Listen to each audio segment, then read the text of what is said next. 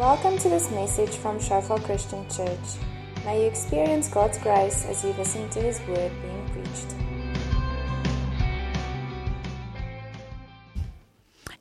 As some of you may know, myself and my sister in law Lenka put this book together in 2016. Who knows about this book? Okay, there's quite a few of you. Um, uh, it's just a, it's a 12 women's stories, and um, I compiled it. And um, I remember having a list of people that I want to share their stories, and then God said, No, that's not how it's going to work. I'm going to show you one at a time. And um, He left it until the last person he showed me three weeks before, which was Almarie. Um, we went to print. So it was a faith journey. And um, one of them was Talia, our, our speaker tonight. And um, I thought, okay, but Father, you're going to have to help me with this one because she's very busy. And um, she, you know, how am I going to get involved and get in contact with her? We were, um, we had a, a, mutual friend, and all the only details I had of her was a friend on Facebook. She was my friend on Facebook. And so I sent this private message saying, Holy Spirit, please let this get to her, make this happen. And um, she actually got the message. And then um, I'm I'm not sure how long after it was, but she said in her quiet time, God said, You must meet with Lauren. So thank you, God, for being on my side. and um, we met up in Stellenbosch. She made time for me in her very busy schedule. And it was three, four hours where we drank lots of cups of coffee and just shared our hearts. And there's so much. Um, that we realized we have in common. And it was just so beautiful. It was such a special, it was that kindred spirit, that same spirit. Um, and so that was where our journey started, and we've become friends. It feels like God brings us into each other's lives at very key moments. Um, I'm, yeah, I'm going to share a little bit about Talia just now. I just want to give this book to our visitors tonight Billy and his wife. Okay. So there's just something for you to read. You can come fetch it, yeah? Welcome to, with us. Okay. Um, so, just a little bit about Talia. She is, and I'm just going to read it because I can't remember all of this. She's an international moderator, keynote speaker, award winning reporter, presenter, director, producer. She's the founder of the television production company Talia Productions. Um, she is now based in London and she is sought after conference speaker and facilitator across the globe. She was a reporter and producer for CNBC Africa, and she has interviewed heads of states, celebrities, entrepreneurs. She just goes on. she was the um, Vodacom Journalist of the Year in 2009, and she she was in, in, uh, invited to be the International Academy of Television and Arts Science, Science. She was sorry. She was a judge at the Emmy Awards in New York. Okay, so um, there's so many things I can share. There's so many things that Talia has done and places that she's influenced and, yeah, people that she has come across. But more than anything, um, she has a humble heart and a heart after Jesus. Um, and she has a, a message for us tonight, which I believe is not just for the people sitting here, but it's a prophetic message for Sandton. Um, I wish everyone could be here tonight. I'm very excited about what you're going to share. And um, it's really something that you can impart to us. Um, so let's just welcome Talia. And um, yeah, thank you. Yeah, I just want to. Yeah, so Father, we just thank you for Talia. We thank you, God, that she is a child of God that is um, impacting, Lord, society, impacting the business world, and just anyone that comes into contact with her, Father, sees how reliant she is on your spirit and how obedient she is to your will, Father. And God, we just pray that you will continue to go ahead of her and open doors, Lord, that she will be a prophet to presidents, Lord, and people in high places. She will speak truth, God, and cause companies to turn around um, for your kingdom, Lord. Um, in Jesus' name, amen. Amen. Amen. Wow. Wow. This is huge. This is huge for me. Um, I was telling my friend Andrew here, and um, just how big tonight is. I have, I speak for a living, but I speak to people, corporates, I speak all over the world. but this is the first time I'm speaking in the house of God. And um, so I'm, if I cry, I'm just giving you a warning that that might happen. It's the fact that this is probably the most important um, conversation I've ever had in my life because I'm representing my king. Um, I'm so humbled to be here, and I want to just thank you, Lauren and Stefan, for entrusting me with the pulpit, but really entrusting me with the Word of God and what God has deposited into my life. Tonight, I'm not going to, I'm not a qualified teacher of the Word. I just live in sole dependence to Jesus. I don't know any other way to live. I live completely poured out to him my life in utter surrender to his call to my life. So when Lauren speaks and she says those things, I'm like, who is that person? because the journey behind the story is one of faith. Um, every single thing that God has enabled me to do, the places He's enabled me to go to, the individuals He's enabled me to impact, it's simply all His glory. So before I even utter a word, open my notes, even begin to kind of frame what I'm going to share with you tonight, I just want to give glory to God. I want to really give glory to Him because He has pulled me through and He continues to pull me through. And I just want to pray, if I can. Heavenly Father, tonight is my first. And Jesus, I give you my first fruit. Jesus, I don't know, Father God, where this mouth will take me to the nations and the places and the people of influence. But God, tonight you have brought me to Sandton for a reason.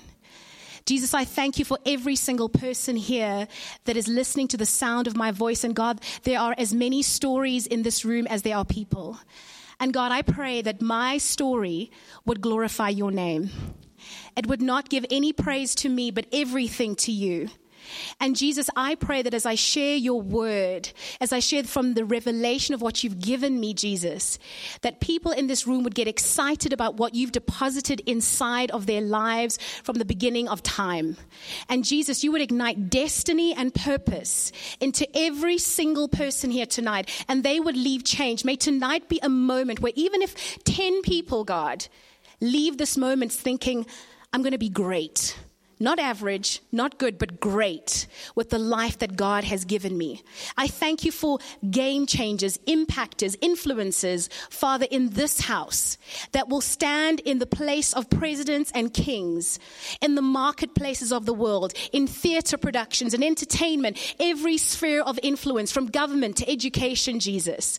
Father, you have used me, a little girl from Zimbabwe, Lord Jesus, to stand in places, in boardrooms that I would have never because of the grace of God. And Lord Jesus, right now, I thank you that if you can use me, you can use all of us for your glory. In Jesus' name, amen. Amen. Okay, right. okay, so I am very excited to be here. I've got water, good. So generally when, when people come and share the word, they always like have pictures of their family, like their husband and their kids, and they say stuff like, I'm aware this is when we're on holiday and I'm a preacher. I don't have a family yet. I'm not married. That was the story that I read, wrote in the book. I'm single. Um, but that in itself has been a God story and a testimony. I'm, and I'm thankful for that because um, you don't have to be married for God to use you. You don't have to be married for God to use you. God can accelerate what He wants to do in your life when you're married, but marriage is not a precursor for being used by God. So I just want to put that out there. But um, so my name is Talia Sinewe. Um, some of you will probably like Talia. Like, what kind of name is that? Well, it's Hebrew actually. It means dew that falls from heaven kind of gives you an idea of my origin. Um, dew that falls from heaven. I was born in Zimbabwe. Any Zimbabweans? Okay, my people. It's good to see you. Anybody else from, I don't know, Mozambique, Zambia, South Africa? Okay, good. Well, um, I was born in Zimbabwe. I'm an only child. Any only children? Okay, there's hope for us. So I was born in Zimbabwe to um, a mom and dad and a mother who really should be here tonight. She raised me to be a woman of faith. She raised me to believe that nothing is impossible because I serve the God of the impossible. And she told me that the word is true and every promise in it is yes and amen in Jesus. So I just grew up believing what my mama told me. And with that, I was like, okay, Jesus, let's do this life. I was, I asked my dad a few weeks ago, um, his earliest memories of me, like, was I always like a talking kid? So he said, actually, yeah, you were. So my dad and my family, we, as I said, born in Zimbabwe, we moved to London. I grew up in the UK. Um, so my going, living in London now is a bit of a homecoming. I'll tell you more about that. And um, my dad had a job part time at Hamleys, the largest well, one of the big toy stores in London. And apparently, when I was like yay high, I got into the toy store, and the thing I gravitated to, I literally like beelined towards it, was a play play microphone and little speaker. So apparently, from the time that I was a babe, I was destined for this thing called talking. My mother, who has since passed away, she passed away nine years ago, said to me that I used to talk in my sleep. And she said, There has to be some kind of job for you. Because you're talking when you're awake and you talk when you're sleeping. So can we not make some money out of this? So, um, which I thought was quite funny. So um, tonight, I want to share with you my life story. I want to get to it. I have a look, I've got a timekeeper and you're keeping me on time. So, and I respect your time as well tonight because tomorrow's work. So tonight, I want to share my life story and and I want to also dwell on a story in the Bible which helps articulate that story. And my preach, if you're taking notes or if you just want to get some context, is titled The Gift, the Tension, and the Release. The Gift, the Tension, and the Release. So um, let's begin. Okie dokie. So I'm going to be actually reading from the book of Genesis a story very close to my heart. It's the story of Joseph. The story of Joseph. I love Joseph because he reminds me of myself, you know, very like innocent in his naivety in the beginning. I have a dream, you're all going to like bow down and worship me. and his brothers are like, Are you kidding me? What? You must be joking. Even tells his dad, Jacob, Dad, Dad, you too. And then, and you know, what I love about the story of Joseph is that there's a process to the gifting. And what I've seen in my life over the, I don't know, 35 years that I've been alive, but more the 10, 15, 20 years that I've been sort of working, is God is a God of process, and He doesn't skip a season. So tonight, I just want to help you get context to the seasonality of God. Because sometimes you're in a season and you're like, Jesus, just where are you? Have you got your out of office on? you know? But He is there because He said He will never leave you and He'll never fail you. But I want to start at the beginning, which is purpose. Every single one of us in this room was born with purpose and a gift. Some of you may not even know what that gift is. Some of you have jobs. But when you find out what you were born to do, your absolute gift, nobody can fire you from your gift because your gift is your calling. They can fire you from your job, but they can't fire you from your purpose and your calling. Which is, do, do, do you get that? It is so profound because when you start to realize that, you realize that a job does not define you, but your gifting is what elevates you. Sometimes you are so focused on the job that you forget that you are built for something greater than the role that you're in. And that's the story of Joseph. And that's a little bit about my story as well, which is really exciting. Okay. so how did I discover my gift? I, I love this. I love this saying um, I discovered with um, watching.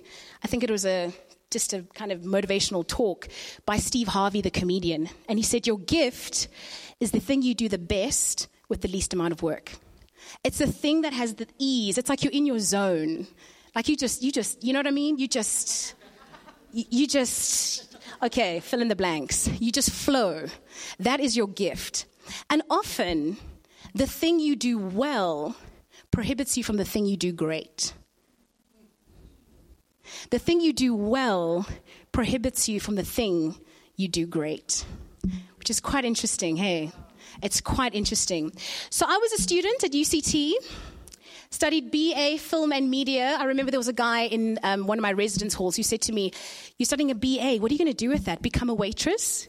And I said, Excuse me, you'll work for me, and we'll have this discussion again.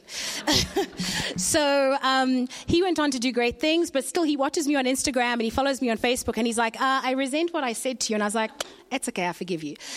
So I was a student at UCT. I was registered to do a BA film and media degree. And who remembers the chaos of O Week? Everybody's trying to sign you up for everything from like rowing club to chess to yachting to sport to whatever. And somebody caught my attention and it was UCT radio. So I, I, got, I signed up to UCT Radio, and the next thing I know, I have signed up to join the society called UCT Radio. I was assigned to be a news reader on UCT radio. So this, this is the thing about calling and destiny. Sometimes you stumble into it. But the one thing about the stumbling is when you hit it, you know you've hit it. Do you, do you, get what I'm saying? Like when you hit the thing that you're meant to do, nobody, I'm telling you, nobody can tell you otherwise because you know you found that sweet spot.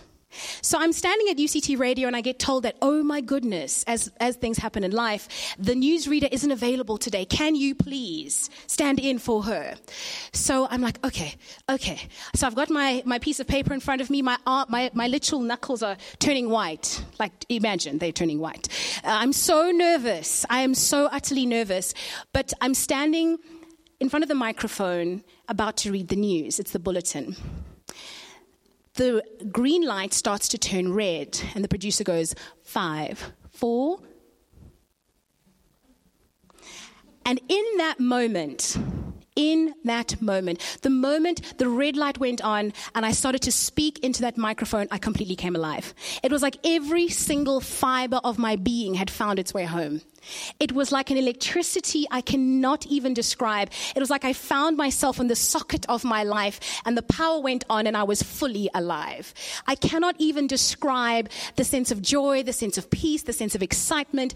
And I just knew in that moment, whatever I was going to do, I was going to try and pursue this thing called broadcasting or speech or whatever. But I didn't know that there was a process that was going to unfold. Sometimes you stumble into your destiny, you stumble into your destiny, and you stumble into your purpose. I then decided to perfect that focus of my life. I interned at the Oprah magazine. Uh, I had an interview with the then founder of the magazine, and, and I said to her, I want to know how to be like you, and I also want to know how to be like Oprah. Because She is Oprah. Um, so she said, I can't really help you with the Oprah part, but you can intern with us. So I took that. It was while I was interning um, in Cape Town, that's when I learned the key principle of take every opportunity. Because sometimes in the process of discovering your gift, you get a little bit arrogant because you think, excuse me, I'm supposed to be here when the opportunity comes. But the truth is, you've got to start at the bottom and then you work your way rung by rung by rung by rung. So while I was at Oprah, I started to see the world of publishing. And interestingly enough, I realized at that time that publishing wasn't really what I liked.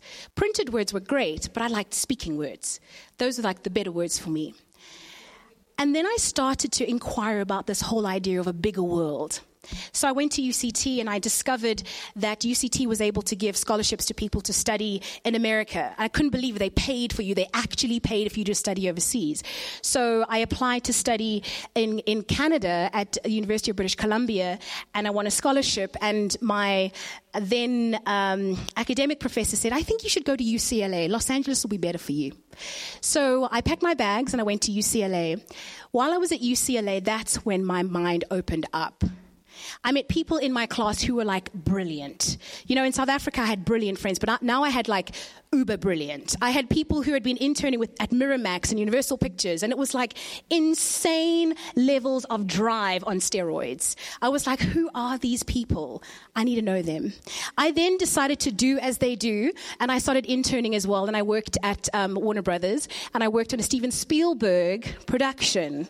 Um, we worked on a, a six part Western series. Here I am, the girl from Zim, who's just following this idea that God's called her to be in broadcasting or something. So I'm still in effectively the stumbling stage. So I'm working at Warner Brothers and having the time of my life. My then boss, who was the vice president of production, um, said to me, I, I think you really should work in like news or something. You're so chatty. And I was like, Really? Me?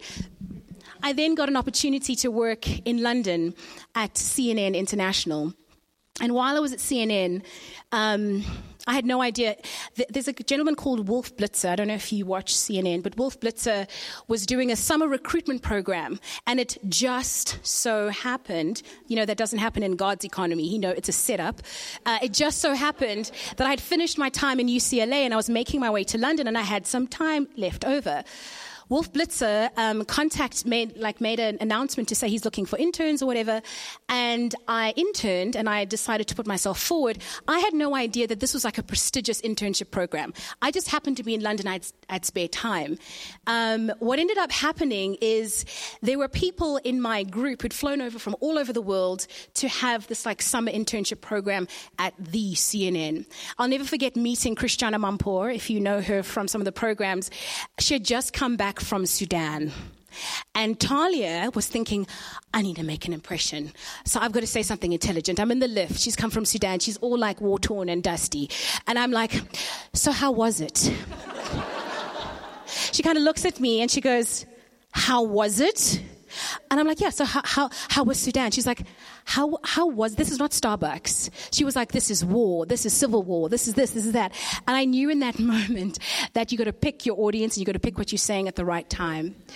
Um, so Christiane Amanpour and really my time at CNN showed me a few things. And I think if I look at my life, there are a couple of themes that I want to bring out before I, before, before I dwell on the word. And that is, um, there are a couple of key thing, themes in my life where when you're looking at your gifting, you start to connect the dots into what the, the gifting looks like and the tapestry. So that my one would definitely be media. So I found out early on that this idea of speech sits within the broader context of the media. So UCT Radio was my platform and my launch pad. Malcolm Gladwell, the writer of uh, Outliers, often says that you need 10,000 hours to be good at something. God gave me like 25,000 hours and some. Um, so you've got to practice what it is that you're good at and you're gifting. And this whole idea of global, when I was at CNN, that's when the global bug hit me hard. I actually had another stint at the BBC, um, and Saddam Hussein had been found in the hole. That was like back in the day. I don't know if you know even know that story, but Saddam Hussein had been found in the hole, and, and there was a time of the Bush presidency, and um, I was told that I had to read that little part which had been translated from AP, which is Associated Press, t- that said, "We got him. We found him in the hole." Um, so I remember rushing down to um, one of our translators um, in London and um, just kind of telling that story to the world. And there was something about the global immediacy of being able to speak to a global audience that just hit me. And I was, I was again hooked. But little did I know that I, like Joseph, was about to enter some pit days and some serious prison moments. I've had really good times with the Lord. I know that God is a God of faith. And my time of stumbling into the image, it sounds so glossy when you say it, but really, can we just unpack the back end? It was a hot mess of faith. you know what I mean? So sometimes you hear the highlights package and you think, wow, but really, all glory to God. Being part of the academy is, is an incredible feat. And I'm the, one of the many people around the world when they say, I'd like to thank the academy, we are those people that they, we vote in secret. Um, but how did that happen? Well, I was working for my, my, my then um, employer, CNBC, and I was in New York. Um, again, remember this global thing had already like bitten hard. And I was at 30 Rock, and if you know New York well, it's the, the famous building. And um, my, the guy that was taking me around said to me, um, Talia, I want to show you the studio. It's amazing. So I'm sitting in his office waiting for him to bring me his coffee, um, me a coffee, and I see this glass cabinet, and in this cabinet, I've never seen so many Oscars and Emmys in my life. I'm like, is this real? Are you like a big deal? I should have Wikipedia'd you. You know, I'm going through all these things in my mind. Um, he comes in with my steaming hot coffee, and he says to me, um, he says, Do you like them? I'm like, I mean, my eyes are literally glued. Uh, he's like, Yeah, I won them. I'm like, and I said, um, Are you like a big deal because I think I might have missed that.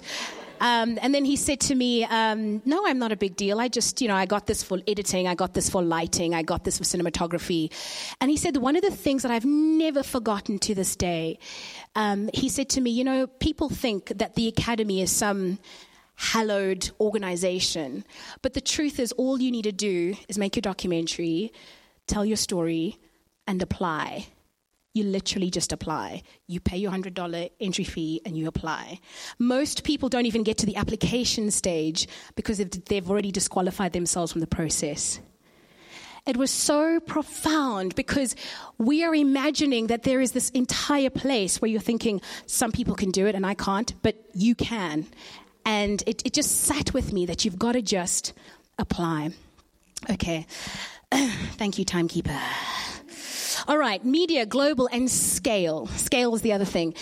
I've had an interesting career, worked for Old Mutual.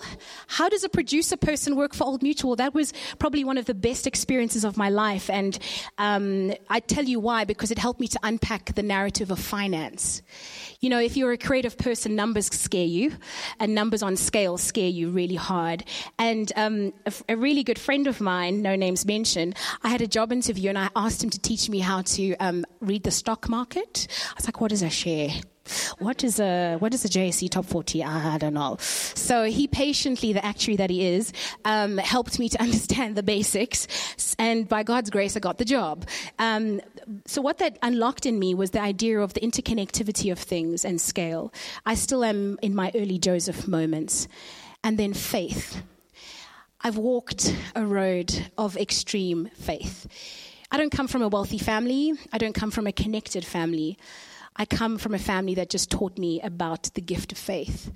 I come from a mother, as I said at the beginning, who told me that I needed to believe in the God of the impossible. And I've just believed that. My mom was the one who said to me, I believe you're called to greatness. I believe you're called to nations. I had to work out that in the process of my life. And even being in London is the working out of that process. But let's get to the Word of God. Genesis chapter, that was my introduction. Hope you liked it. okay. So Joseph has a gift, an extraordinary, exemplary, amazing gift. So much so that his dad makes him a coat. Nothing like um, having a level of distinction with an item of clothing.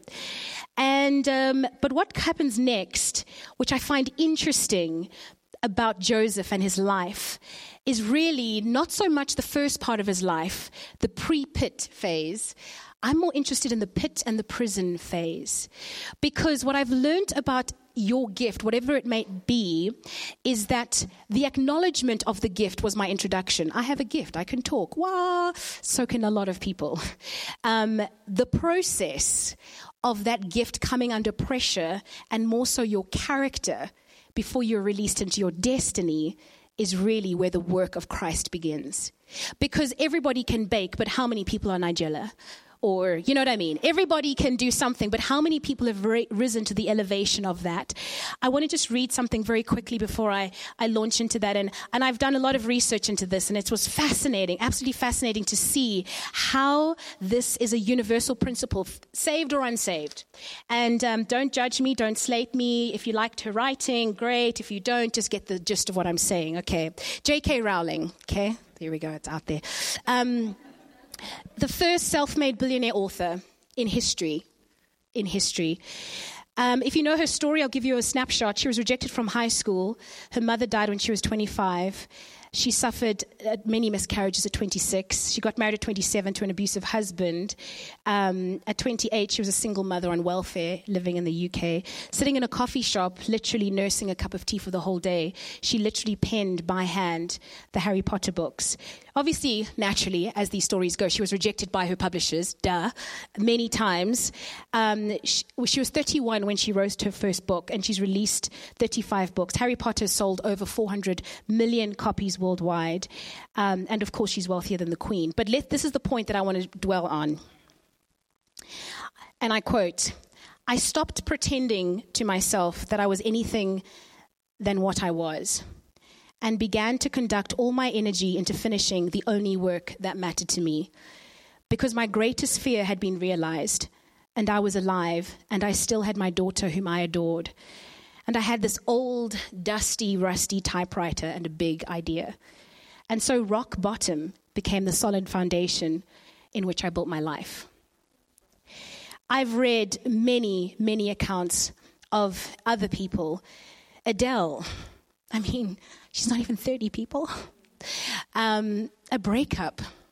That breakup, that love story, wow, made her very wealthy, very, very wealthy. But it takes sometimes going to the pit of yourself or the pit of a situation to push you into your purpose.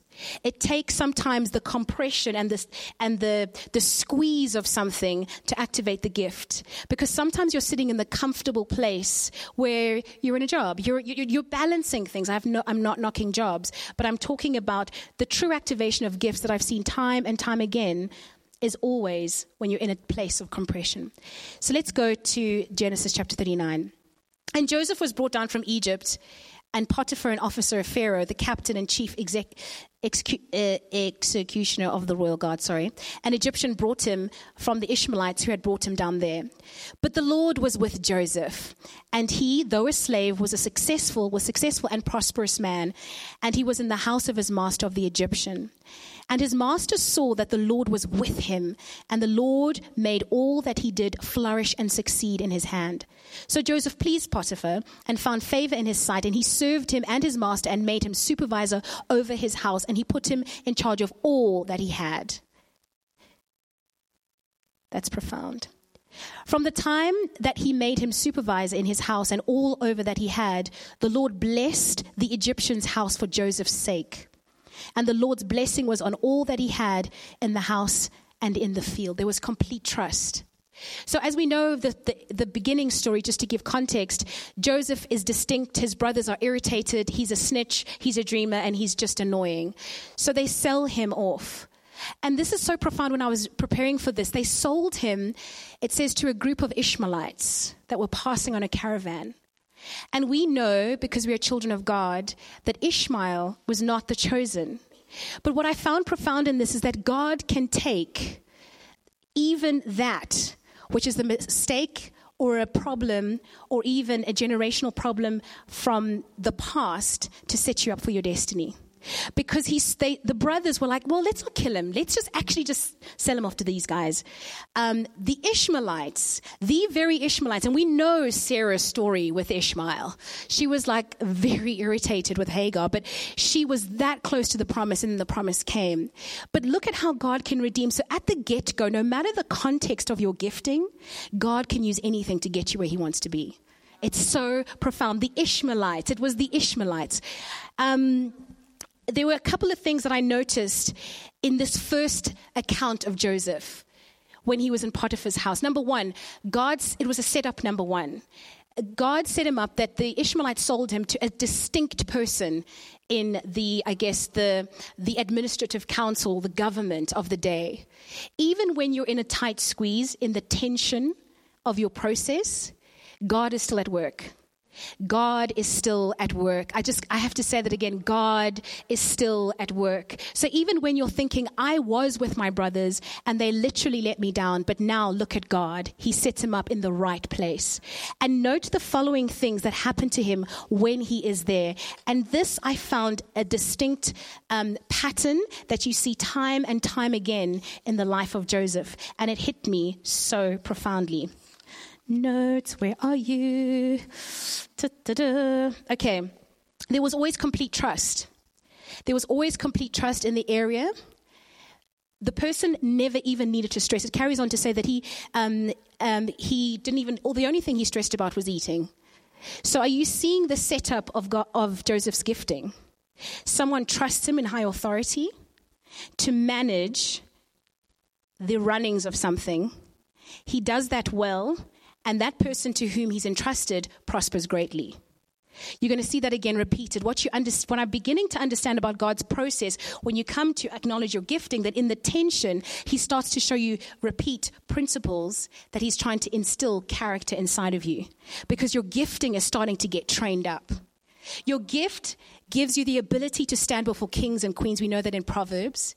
But to stand before a king and queen, you have got to have done your background work. And God does not put his, ki- his kids in front of kings and queens without having done the work inside them first. Because the pressure of that gifting on you makes you think that you did it. The pressure and the weight, when you are in your full flow in your gifting, there is something about you thinking that you did something you suddenly like, oh my gosh, well, did I just do the Emmys? Oh, hallelujah. That's amazing, Jesus. Oh, wow. But it's when you've been through the wringer with God that you start to realize, I am nothing without Him. I can do nothing outside of Him. He is my everything. Everything. So when you stand before the King, when you're standing like I was doing uh, a week ago at, in the, an office in, in London with the Swiss bank where they're telling you, we would like you to work with our billionaire clients, and they have. And I'm sitting there looking at St. Paul's Cathedral on the one hand, and I'm thinking, how did I get here, Jesus? This is amazing. But I'm also going, all glory to you because I know the process that I've been through. So it doesn't get me in the sense of, oh my word, I'm amazing. I'm just like, God, you took a girl from Zim? No, wow. Okay, because Zimbabweans are amazing, and I'm so glad that I'm from there. But as we know, fast forward, um, Potiphar had a wife, and she was very interested in Joseph. She was like, "You hot stuff, come to my bedroom." Um, Joseph was like, "No, be gone, woman, be gone. I leave my garment with you." So um, we know what was interesting about this is that the garment that distinct that made him distinct became a piece of clothing that put him in prison. Whoa. Did you get that? That he was distinct because of the garment. Now the garment is sending him down because she held that garment and that was proof. She fabricated the whole thing, but the garment was what she held against him. Oh, but God's a redeemer. I love it. So amazing. Of course, now he's gone from the uh, now he's gone from like a level of high standing and now he's officially like fast tracked himself into prison. But prison is a beautiful place. Why am I saying that? Because the fruits of prison accelerate you like nothing before. There is no ways that someone who's sitting in a maximum security prison in Pollsmoor will be the vice president of South Africa unless it's God. And that's exactly what happened to Joseph. So you're telling me that um, Cyril Ramaphosa has like a dream about seven skinny cows, fat cows, and he realizes he has a water crisis. And someone calls him and says, "Oh, you know, there was this guy in Pollsmoor, like, and I heard that he really helped me with the dream." And Cyril says, "Bring him, bring him." He comes and interprets the dream, and the next thing, the guy's a VP. Are you joking? That is called the word of God. God is the God of the impossible. He can take you from your pit in one day and put you in the place of authority with kings and queens. But note the following that Joseph's character had been tested and brought to his knees. Why? Because he interpreted the dream of the butler. He was like, Butler, you will be pouring wine for the king and he will be having a great time and you will be up, you know, upgraded. Baker, you're going to die. Oh, wow, that's not so great. So he gets promoted. And I love the Bible between Genesis chapter 4 40 and Genesis chapter 41, um, it goes two years later. Can you fill in two years, please, Jesus? Because I want to know what did he do? Like, I, I mean, I just wanted two years, two two years later, doing what? Like, I, do you know what it is? He was doing the same thing over and over again because God was taking the Joseph out of him so that he could be glorified when he was going to be glorified. Because there was no way that Joseph, after two years, was when he was in the presence of the king, would be able to put glory on himself. Because he knew, he knew, it's all Jesus. So in those two years, he learned the same things he learned in Potiphar's house administration, governance, economics, supply and demand. But now he's in a prison, so he's used to dealing with scarce resources. Ding dong. Where's he going? He's about to make some, he's about to do some economic research and management skills in a time of plenty to prepare for a time of lack. So when he gets into the presence of Pharaoh, who says, I have had this peculiar dream and the cows, and you know the story, and I'm going quickly for the sake of time. Pharaoh goes, My word, this guy is phenomenal. We've had all these highly skilled magicians and everybody trying to interpret my dream, but nobody can do it like this man. But I ask you, if you analyze the story of Joseph, where did he learn these skills? It certainly wasn't being a shepherd boy with his dad. It certainly even wasn't for that brief time, even in Potiphar's house, because he was managing an already managed household. It was in prison, it was in the pit. When he was forgotten, when the distinction of, I got me a coat, I don't know you got a coat. Like, you know, you're in prison now, and we're all equal. But yet, God was with him. So sometimes when you are pursuing God and saying, God, I know I'm called to something, I'm gifted in something, and you're in the middle of something, it doesn't make any sense. But God is still faithful because He's setting you up for His destiny, which leads me to my next part, which is the release. The release. So we've got the gifting, the tension the tension which exists. Why? Because he's molding your character to release you into your destiny. Now, everybody's destiny is different, and I want to just really dwell on this part. We know the story, which is so beautiful. Joseph, and this is my part, which I love, and I want to be like, oh, God, you're awesome. It's, it's, um, Genesis chapter 41 and verse 41. Ah, oh, it's just beautiful rounding up. It says, Then Pharaoh said to Joseph, See, I have set you over all the land of Egypt. Whoa. It was always his destiny. The prophetic word he had as a kid was coming to pass when he was 17, and now he's 30. And now he's been set over all the land. The same thing. Pharaoh's like, I'm not even going to worry about you. Do whatever you want to do with the wheat. Like, see you later. Like, I just want to know that we're going to survive the drought. Okay. And, and did we not learn that same principle right when he entered into the prison? But note, two years of perfecting the art, perfecting the craft of the gifting. I love this because as I read this, I'm like, Joseph learned governance, policy, economics, operations, management, humility, numeracy, interperson, interpersonal skills, human resource administration. The pit. The pit. The pit we avoid. The pit we run from Potiphar's house, light admin, light, like easy, easy. The pit, serious MBA, serious MBA. But I move on here to another setup with God. Verse 42. And Pharaoh took off his signet ring, and from his hand he put it on Joseph's hand. Whoa, power transfer. Power transfer. I entrust you, my kingdom. I'm entrusting you. And this part, and arrayed him in official vestments of fine linen and put on a gold chain on his neck. The garment was restored. The garment was restored. It hit me when I read that. I was like, man, that same garment that got him there God didn't just restore the garment, He gave him all the land and authority and the signet ring and authority and everything. And I will go quickly now. He got a wife, quick sticks. Imagine, I, I just, I have a sense of humor because I think God's a storyteller and I just think it's hilarious. But Joseph in one day gets a wife. Like, imagine you're in maximum security prison and you're like, you're trying to date now. So God's like, look, I'm going to help you and just give you somebody. So you don't have to explain the backstory. I just love that. So um, it's so beautiful. But this is the part that I, I love. So don't despise the famine, guys. Don't despise the pit. Don't despise the prison because it is there that your character is tested. No matter how glorious your gifting, there is a process to the gifting that releases you into your destiny and includes the pit. It includes the prison. No matter how glorious your gifting, you could be the next Billy Graham, the next Oprah Winfrey, the next Elon Musk. I don't care because God knows our character.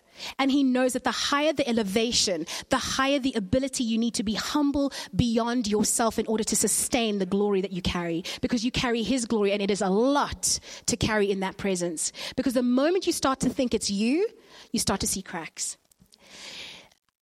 Verse 50 Now Joseph, to Joseph were born two sons. I love this. It makes me tear. And I'm, I'm going to cry at some point, so I'm just warning you, or maybe not. Before the years of famine came, and I love that the firstborn was called Manasseh, called making to, making to forget. For God said, for, for, God's, for God, he said, has made me forget all my toil and hardship in my father's house. Joseph was in his now destiny but the truth was, he didn't have reconciliation with his family. And this is the thing about God now is he's a full picture God. He doesn't just give you the gifting. He remembers that you haven't seen your dad since you were 17. And the truth is, at that point, you're thinking, God, you did good. I'm a VP. I've got a motorcade. I've got an amazing wife. I've got two kids. I am the most powerful person after Pharaoh in the land. But there was some, because if you name your firstborn, help me to forget my past, you know that it was something on his mind. But here's the deal even if Joseph had stayed with his dad, would he have ever learned those administrative skills herding his father's sheep? Because no matter what, it was that prison that pulled out that ability to lead a nation. But yet it was still on his heart. But uh, and I'm sure he told his wife, "So I have a family, but uh, can't, uh, can't sorry, my life is now boom, second child." And um, I know I have funny, weird isms. And the second child he called Ephraim to be fruitful, and he said, "God has caused me to be fruitful in the land of my affliction." So you could see there was still, it was still rumbling. But again, the pit happened for Joseph's family because there was a famine, guys. And if it wasn't for the famine, the reconciliation wouldn't have come. Because Jacob was like, guys, we're starving here. And he's like, boys, please go. I hear there's land in Egypt. And they're like, okay, we're off. And note if you read this text very closely, it says Jacob left one son behind. Why do you think that is? Because he remembered when, once, when he sent them all out and one didn't come back. So Jacob was still mourning that process himself. And as for those brothers, the best supporting actor award goes to. For how many years are you pretending you killed your brother? Like, for reals now, you know? Um, so that I found this so interesting. But it was the famine that led them to restoration. A quick divergence. If it wasn't for the famine, Ruth would have never met Boaz. Because as much as she had lost her husband, and that is traumatic enough, the famine drove them out into her purpose and destiny. And look at God. He doesn't just give you a good man, He gives you a wealthy landowner man. But He doesn't just stop there. He goes, I'll give you a wealthy landowner man, and I will make you in line in the lineage of Jesus Christ. So, the very forgotten one, the very woman who was like, I'm going to follow my dead husband's wife to a land I do not know in a time of famine. And I love the scripture where it says it was the time of the barley harvest. She had no idea. They went there to, to, to get barley, but that barley was a change of season for her. So as she worked tirelessly getting those bits of barley, what was it that, that uh, Boaz noticed? She worked harder than the others.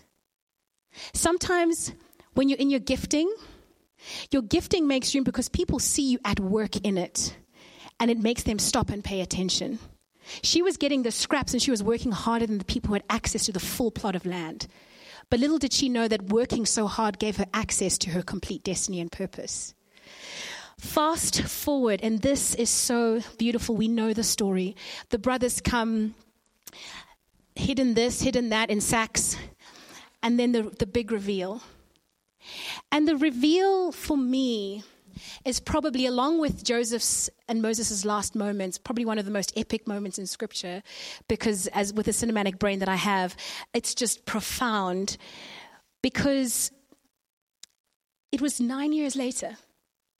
He'd been a vice president for nine years. And in nine years, when you're VPing, you kind of think to yourself, ah, God's, like the full restoration of the full, the things that are really hurting me. God's probably forgotten that. I should just be grateful because He got me out of the pit and I've got an amazing wife and I'm amazing. But I, I read, as I read that scripture, that God goes to that thing that you think is impossible. He goes there. He goes, you know, you think you're never going to see your family again. You think you don't even know about your dad. You think the full restoration of your heart. You think I'm just a God who cares about your career. You think I'm a God who just cares about your doing for me? I care about your heart. And nine years, nine years, and it was the famine that brought about the release of his purpose. So, my life story, your life story, is one in which I want to encourage you to discover the gift that God's given you. Because every single one of us here has a gift. And some of you are going to do extraordinary things. Nations are waiting for a lot of you. Nations are waiting. They're literally waiting. God has positioned you in this nation of South Africa, in the nations of the earth. God is a global big God. He is not small in thinking, He is not limited in resource. But what He is passionate about is heart and process. And often, when you are obedient to Christ, it comes at a price. And in the pit, no one knows your context. You're just a prisoner like the rest of them. No one knows that you were the one who had the beautiful garment and you were awesome. But God sees, and God was with him. And God knew that the reason he had to go through that time of testing was that the glory that awaited him. The glory and the impact, the generations, the nations that he would impact as a result of his obedience was going to be so much more profound than even the highest moments he had been in at that point. The pit is not to be despised, the prison, neither, because God redeems every process of our lives if we allow Him to. There is a reason for that tension because it brings you to your knees. It brings you to a place of humility. It brings you to a place of brokenness because you can't do this thing without Him. You can't stand before kings and presidents and leaders of nations and think that your intellect will get you there. It doesn't say your education will bring you before kings, it says your gift will bring you before kings. Your gift, and you only need one person to remember you to get you into that palace. One butler. You don't need 15 people. You don't need a CV to be sent. You just need one person to say, hey, I think there was this girl. I, I don't. You just need one person, and it changes things for a nation. So I want to encourage you tonight wherever you are on the spectrum of this story, take great faith. God has not anointed you and brought you here just to be average. You are not average. You are exceptionally brilliant people who have outstanding careers. There is nothing you cannot do with the God that we serve. He is faithful beyond faithful, but He will take you through the process of testing because He loves you too much too much, too much to let the glory of what's to come crush your spirit. So, thank you for having me, and God bless.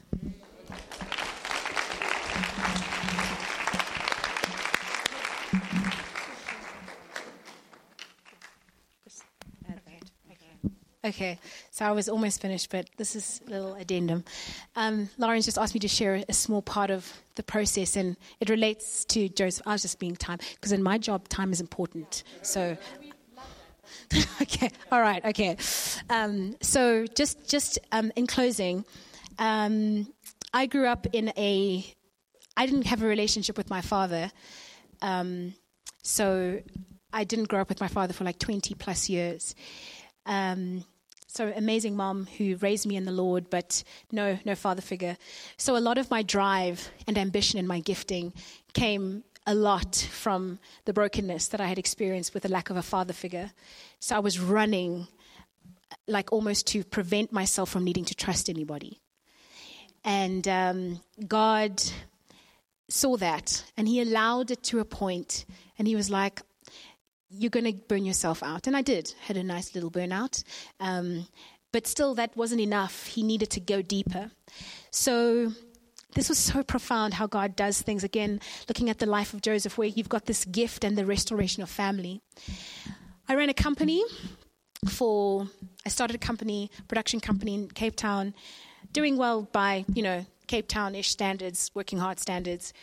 But I always wanted to speak, and God opened an amazing door for me to speak in Germany last year, which catapulted me to where I am today. And in that process, God showed me very much that He wanted me to be in London. You see, because I had no idea that my context of my story was just a conduit to where I was going. I thought that I was a producer forever, amen. I didn't realize that God can still take you on. It's because it's a journey, it's a continuum of time. So God leads me to London, and with it, a, a relationship with my father starts from basically nothing. Um, every day I spend with my father is basically a milestone. I spent the first seven weeks I've spent with him last year, for the first seven weeks I've spent with him in like over 20 plus years. And at the same time, God is now telling me, I want you to leave South Africa and move to London and continue the speaking career from there, and I'm going to open doors for you. So, God helps me work through that process of closing a business. You don't start a business to close it, that's a bit confusing. Um, and then retrenching staff, that was hard. Um, it was there were a whole lot of different um, issues around that, and being in a place of vulnerability because that business had become me. It was my identity. I was Talia Productions, like you know, Talia and Talia Productions, you know. Um, and suddenly, when you take that away from you, who are you? So God had to dealt with that and took that away from me. And then he brought me to London. And in bringing me to London, was like, I'm going to show you who you are. First, I'm your father. And then I'm going to deal with your father. So I'm in London and I'm celebrating things like my father's first 68th birthday. My father's getting to know me for the first time, and I'm getting to know my father for the first time in a way that I can't even describe. There, there was a peace that came from over me because I wasn't running anymore. Because there's no Emmy that can fill you. There's no Academy Award. It's just a thing. It's just empty, hollow people doing their thing. But it's not going to fulfill you like knowing who you are fills you.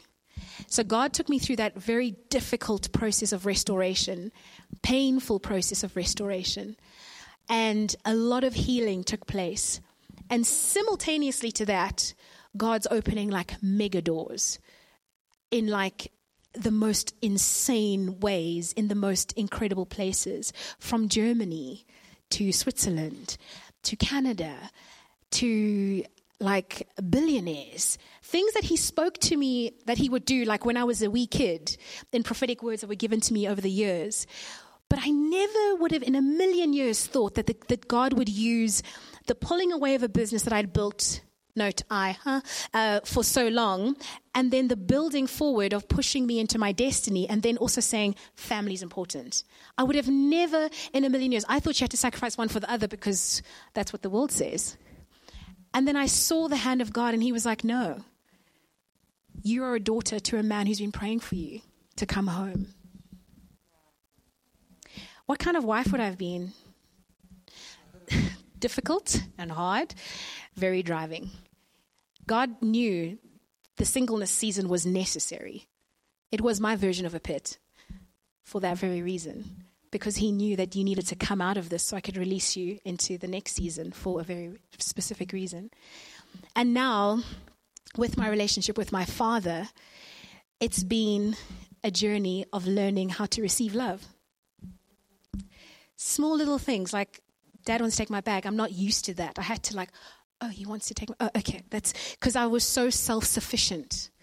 I relied on myself. I was, I, you know how Paul goes, I was the chief, like, chief whatever it is in the scripture. You know that scripture?